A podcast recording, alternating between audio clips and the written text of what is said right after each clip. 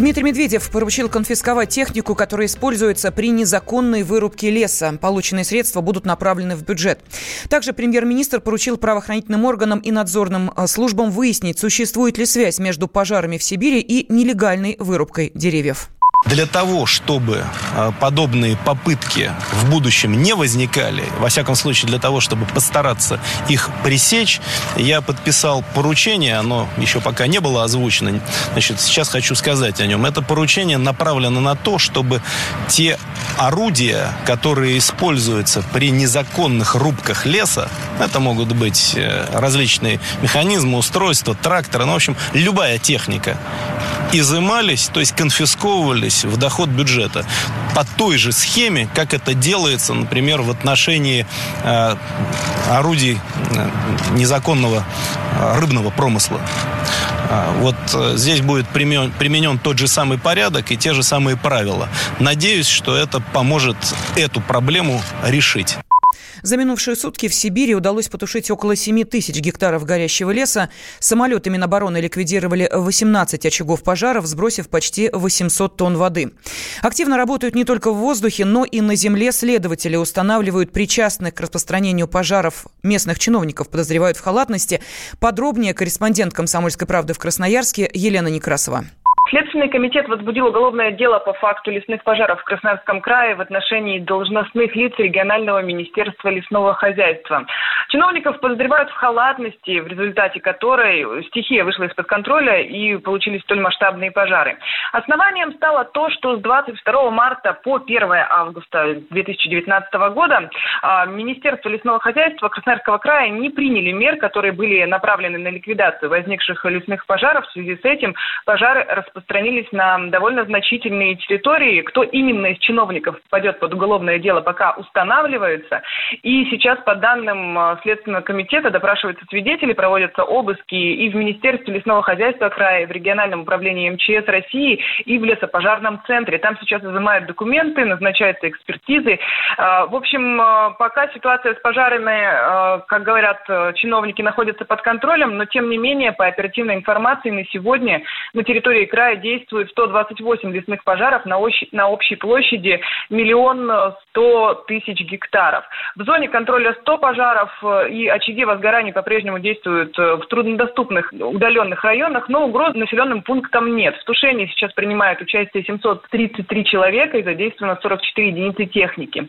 А, напомню, что вчера в Красноярск прибыли 10 самолетов Ил-76 э, и 10 вертолетов Ми-8, которые сбрасывают воду, опять же, в труднодоступных приграничных территориях. Э, с утра 2 августа самолеты Ил-76 совершили 18 вылетов на тушение лесных пожаров на территории края.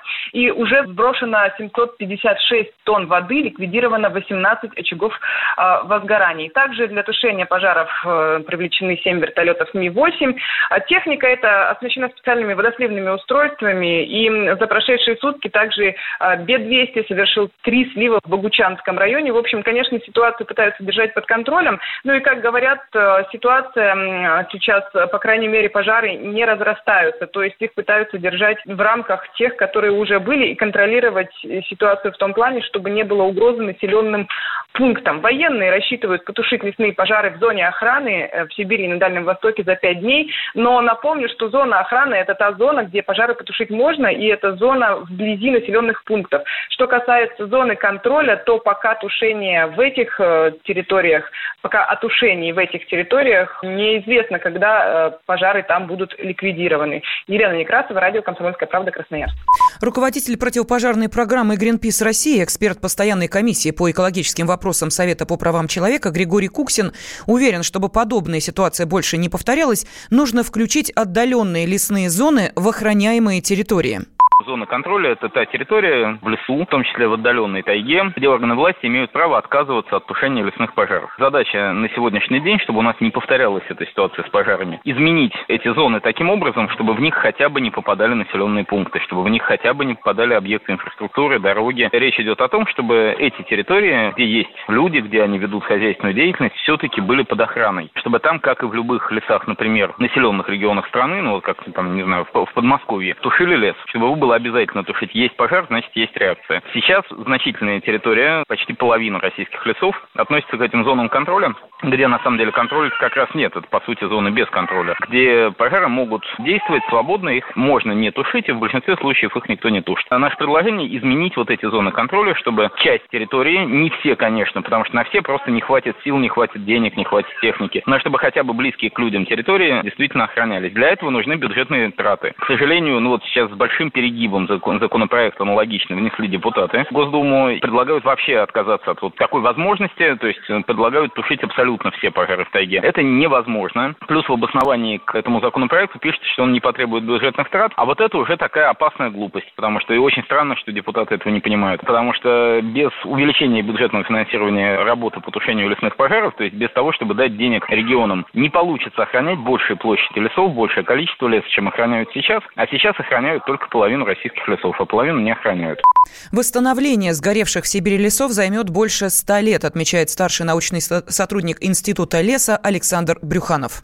Даже вот те породы, которые сейчас страдают наши хвойные, например, вовенки, сосна, лиственница, чтобы ей вырасти на севере, ей надо, ну, как минимум 100 лет, как минимум, потому что там суровые условия, очень маленькие годичные приросты. А на юге от Сибири она, понятно, что вырастает быстрее. 80, а где-то даже 60 лет хватает, чтобы там взрослое дерево выросло там 20-25 метров. Он сам будет восстанавливаться, его никто там садить не будет, потому что это очень удаленные районы. Тут видите, их потушить-то не могут. Огромное огромной площадью. Просто представьте себе, что такое миллион даже гектар. Понятно, что это не везде он погибнет, и не везде горят леса, там где-то вырубки, где-то старые гари горят, где-то болото. Но это в территории лесного фонда. Понятно, что среда, она нарушена, поэтому сложно говорить, что это естественный природный процесс. Если бы это все было природное, оно бы так не горело, то есть не нарушенные территории были. Все равно они так или иначе уже нарушены человеком. В Росгидромете заявили, что в ближайшую неделю благоприятных погодных факторов для сокращения пожаров в Сибири на Дальнем Востоке не будет. Огнем по-прежнему охвачены больше трех миллионов гектаров леса. Он променял вечер на утро, чтобы вырвать вас из объятий сна. Он не зверг скуку и уныние и стал богом эфира. Максим Шевченко на радио «Комсомольская правда». Вы готовы встать вместе с ним? В 8 утра каждый понедельник. Твое утро никогда не будет прежним. Программа Максима Шевченко «Доживем до понедельника». 8 часов по Москве.